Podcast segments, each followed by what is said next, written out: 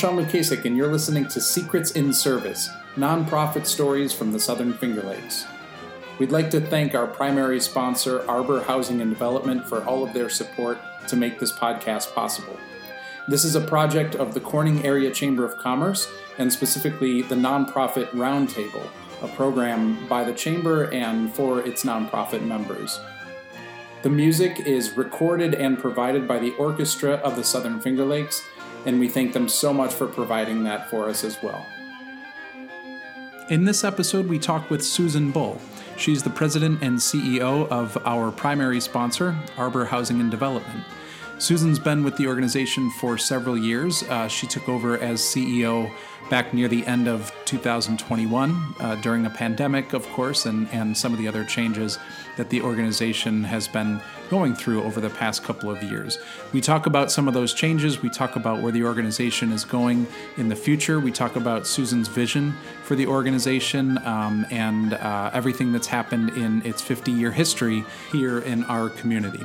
So I'm excited now to share with you my conversation with Susan Bull.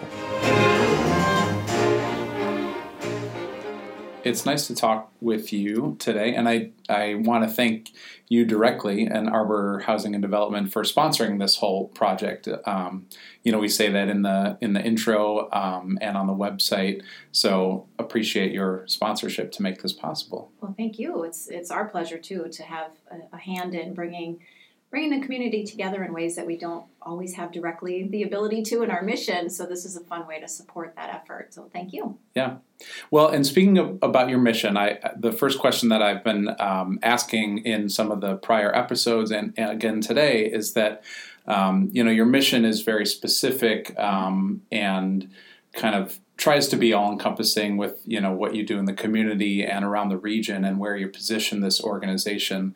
Um, and if you're accomplishing that perfectly as an organization um, how do you envision that what changes in this community or what happens as a result of accomplishing your mission here at arbor development?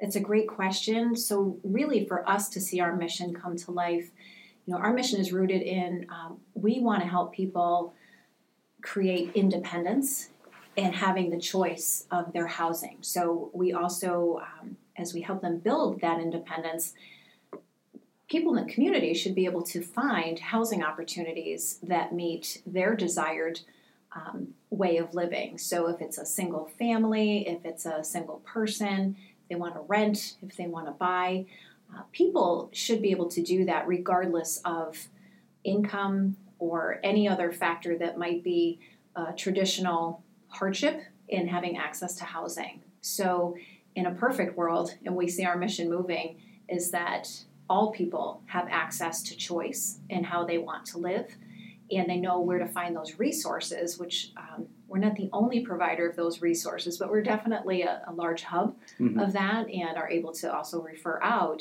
to other sources in the community. So it'd be a great networking yeah. opportunity. Yeah, and one of the things that strikes me about what you do as an organization is um, that always heading towards that goal, I think, helps people feel comfortable.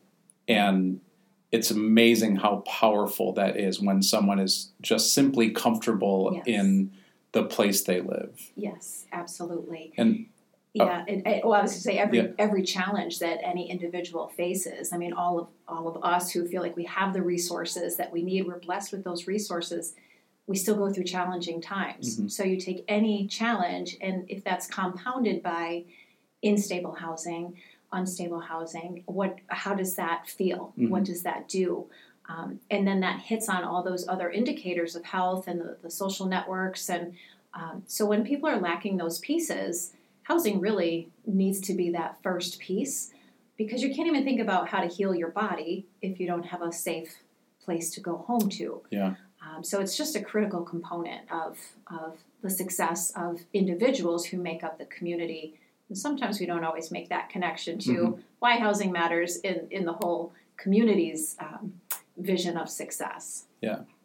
Yeah. And um, you know, Arbor is a pretty large organization, especially as nonprofits go, and so um, there are a lot of different things related to housing and home security that uh, that you're doing. Can you talk about maybe some of those fringe efforts, like whether it's uh, and I say fringe just Mm-hmm. you know from that central like physically building Right. housing for people, which is a big piece of what you do, Right. but.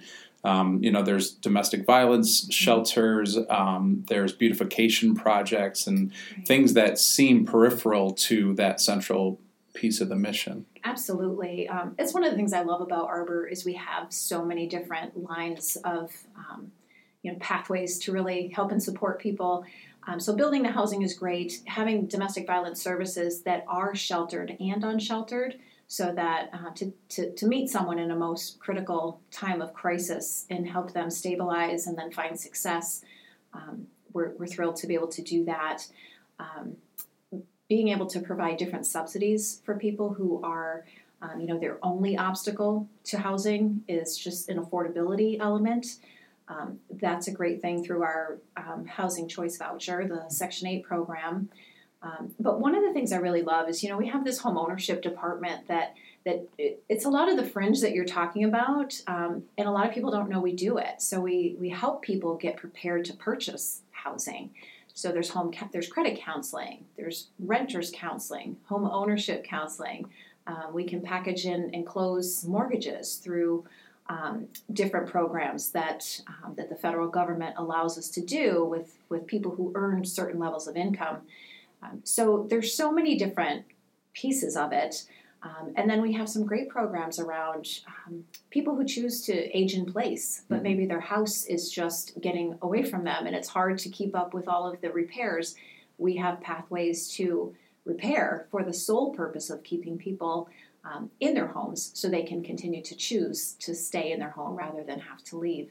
Um, so there's there's a lot on the periphery Mhm. it all does come together. What I love about it is it continues to offer choice and it allows people to um, have make their own decisions in, in what they um, can do with their homes. Yeah, Yeah. so you know, on this podcast, we talk a lot about the organizations, then we talk about the the people um, behind them, and uh, so in this case, I'm kind of curious for you specifically, Susan, how you ended up and why you're doing the work that you're doing. Right. Well, that's a great question too. um, it's funny because I think most people kind of stumble their way into nonprofit work.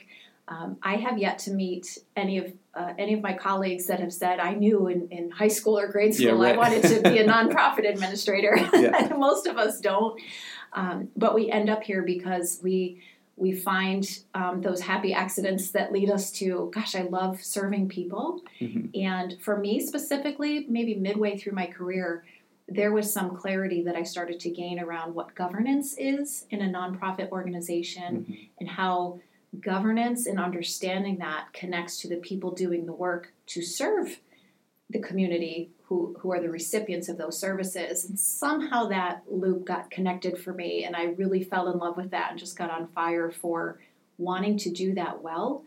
And also had lived through some experiences of where it didn't go well. Mhm. Um, sometimes I contributed to that, and sometimes I tried to help resolve Yeah. that, but it was a learning process.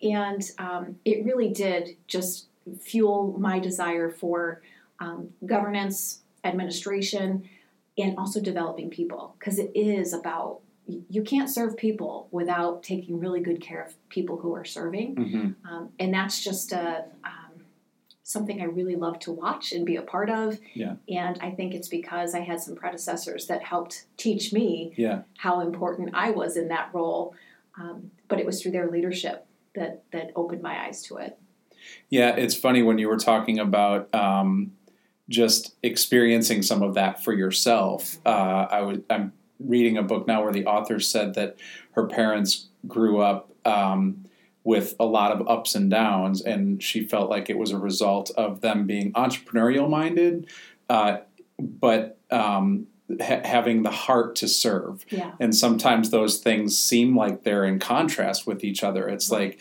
you're trying to keep an organization going and successful and, and financially stable, Right. but also knowing that you just want to provide help for everyone who needs it. And um, Yeah. and so you know, without having gone through some of those ups and downs yourself, it's hard to understand how to run an organization like this. So, and and you're doing it phenomenally well from from an outsider's perspective. Well, thank you. I, I appreciate that, and I, I think that that is where yeah, when you want to help everyone, um, yeah. and then you have the constraints of you know contractual obligations. Um, it's probably one of the biggest misnomers of nonprofits. I, I think that you know if you're outside of the work, it's easy to put the label of the organization to say, well, Arbor does this, or mm-hmm. United Way does that, or whoever does whatever.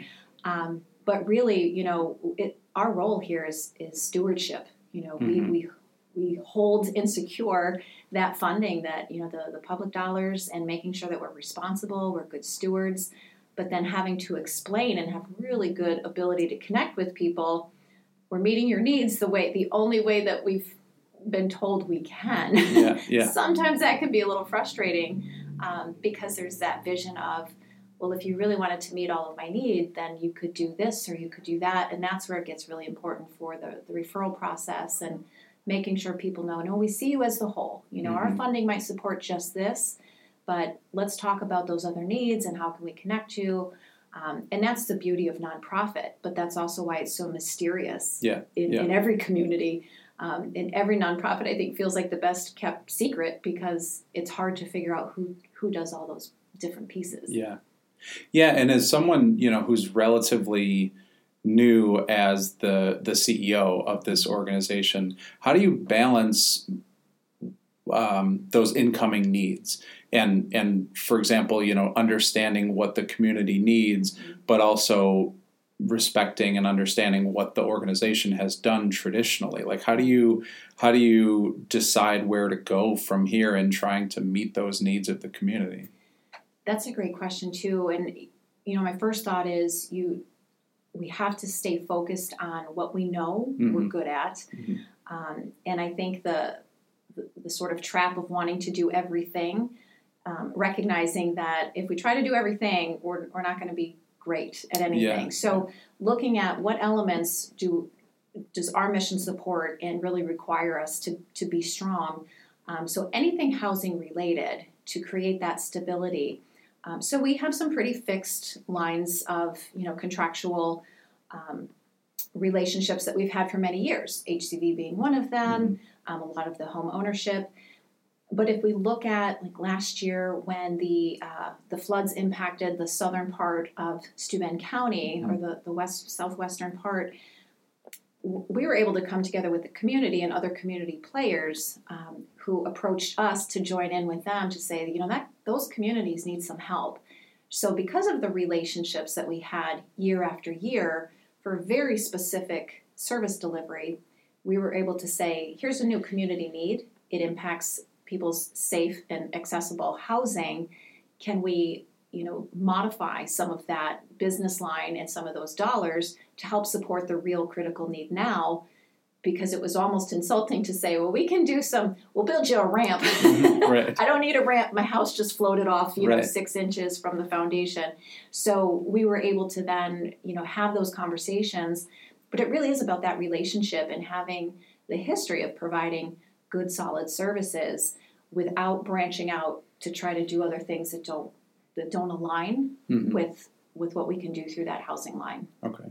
Yeah, and I, I, mean, so this this whole podcast is a project of the nonprofit roundtable through the um, Corning Area Chamber of Commerce, and that roundtable is kind of designed to make sure that other nonprofits are connected with one another and kind of know about you know what's going on. So um, I guess obviously being a, a, supporter of that project and uh, and a part of it, um, how valuable is it to kind of know and understand what other nonprofits are doing throughout this region? Because you do sound obviously extremely focused on housing and, and your mission. And in order to stay focused on that, I wonder if it helps to kind of know what other people are doing across the community. Absolutely. And, you know, I think um, I know we're tired of these words, but I think the silver lining that came mm-hmm. from from our pandemic and, and two years of doing things in a slightly different way.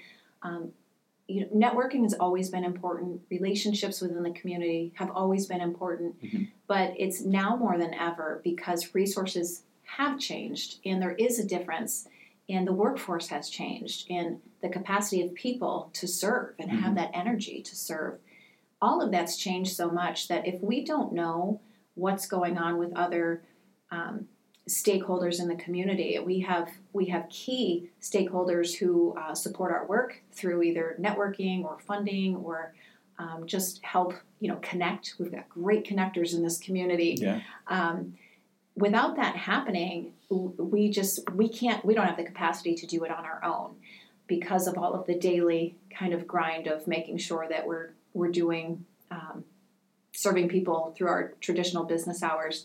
So I think that that um, having those connections, knowing the resources, again, each organization really cares about the individual as a whole. Mm-hmm. So I think that we work together in that way um, and support each other's work and support each other's mission because we all have to have that kind of focused expertise Yeah, on yeah. whatever our, our missions are designed to do. Yeah. Um, so it's it's a worthy investment of time to make sure that we are really um, maintaining relationships and keeping track of what's out there and who's who's doing what. Yeah.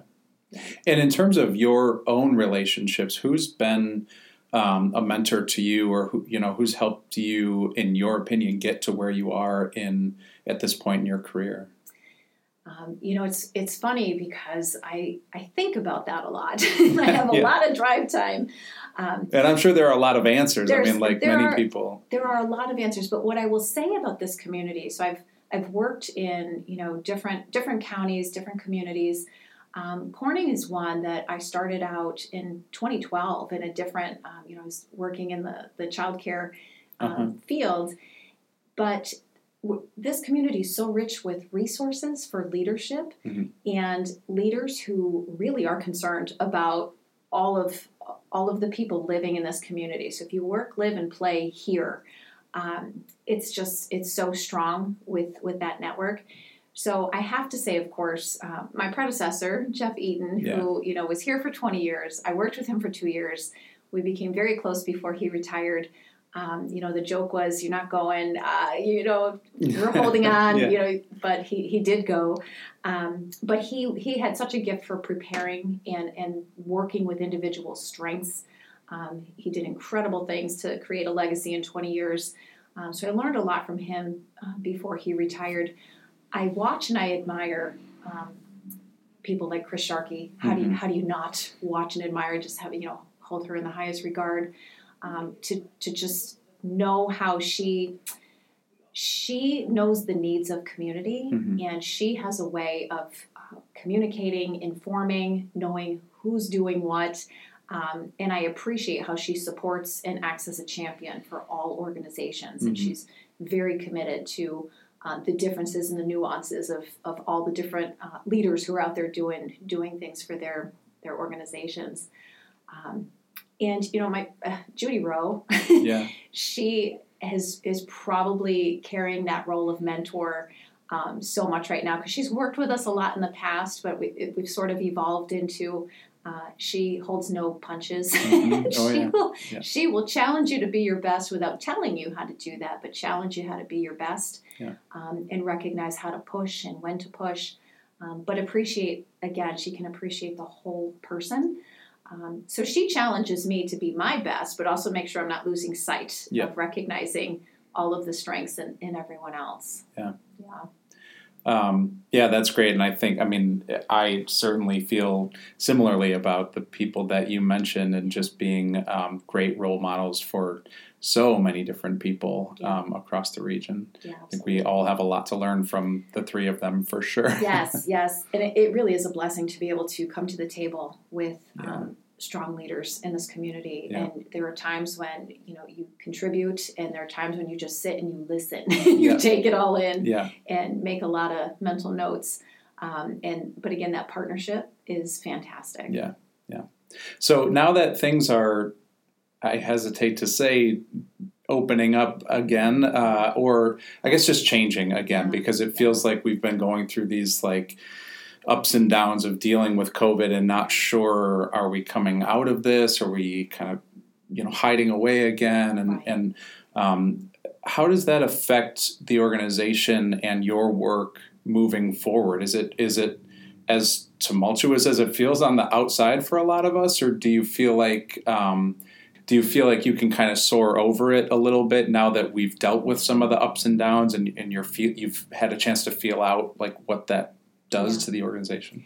Yeah, you know, it's interesting. If we look at the the last two years, so in 2020, when we all got prepared for this thing that we, mm-hmm. we didn't really know much about and, and no one could really decide should we be scared, should we not, should we panic, should we not.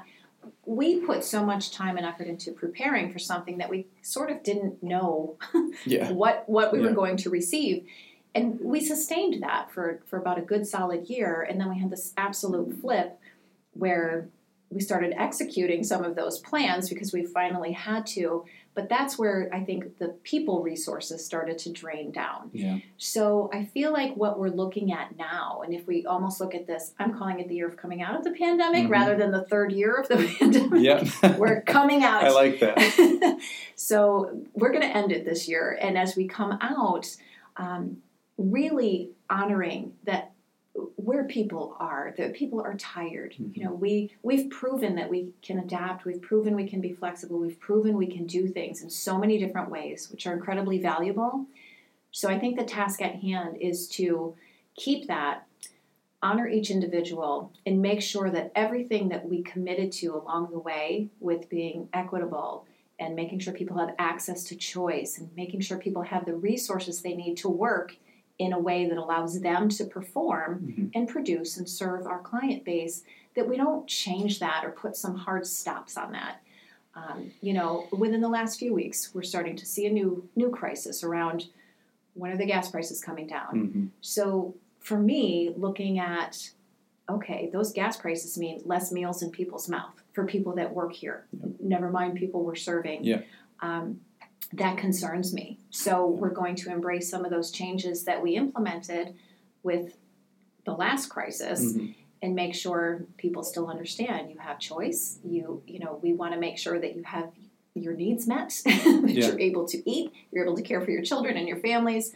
Um, so I think it's really made us. We, we've proven our ability to be resilient, but I think we're just faster to adapt, and we're not going to second guess ourselves when we think if it's new, is it okay? Yeah. Well, we're not going to waste too much time there. We're going to make sure is it effective? Is it ethical? is it Right. aligned with our mission? Then, if it meets the needs of people, we're just going to embrace that. Um, and that's going to have to be the road that we continue to travel on Mhm. um, because it's the only way to get our services delivered 100% Mhm. out to the community. Well, I mean, I feel like that's a good uh, positive note to end the conversation on um, because I think that's a philosophy that you know a lot of organizations could benefit from from hearing and adopting in the ways that it makes sense to them, um, and even even individuals as well. Um, so uh, you know, it feels like Arbor's in great hands now, you. Um, and uh, I've enjoyed working with you and Thank you. chatting with you today. So thanks so much for your time and again for sponsoring this project. Yes, absolutely. Well, thank you. I appreciate it. And thank you for listening to Secrets in Service Nonprofit Stories from the Southern Finger Lakes. Once again, I want to thank Arbor Housing and Development for sponsoring this project uh, and for the Corning Area Chamber of Commerce and its nonprofit roundtable for making it possible, and for all of the nonprofits who have contributed to making this entire project possible. You'll be hearing from so many of them as we continue to release episodes each month. Music has been provided by the Orchestra of the Southern Finger Lakes, and you can download future episodes of this podcast at Apple Podcasts or Spotify or wherever you prefer to listen to podcasts. And you can absolutely check out our website if you want to learn more about this organization or any of the future organizations that we chat with. Check out secretsinservice.org.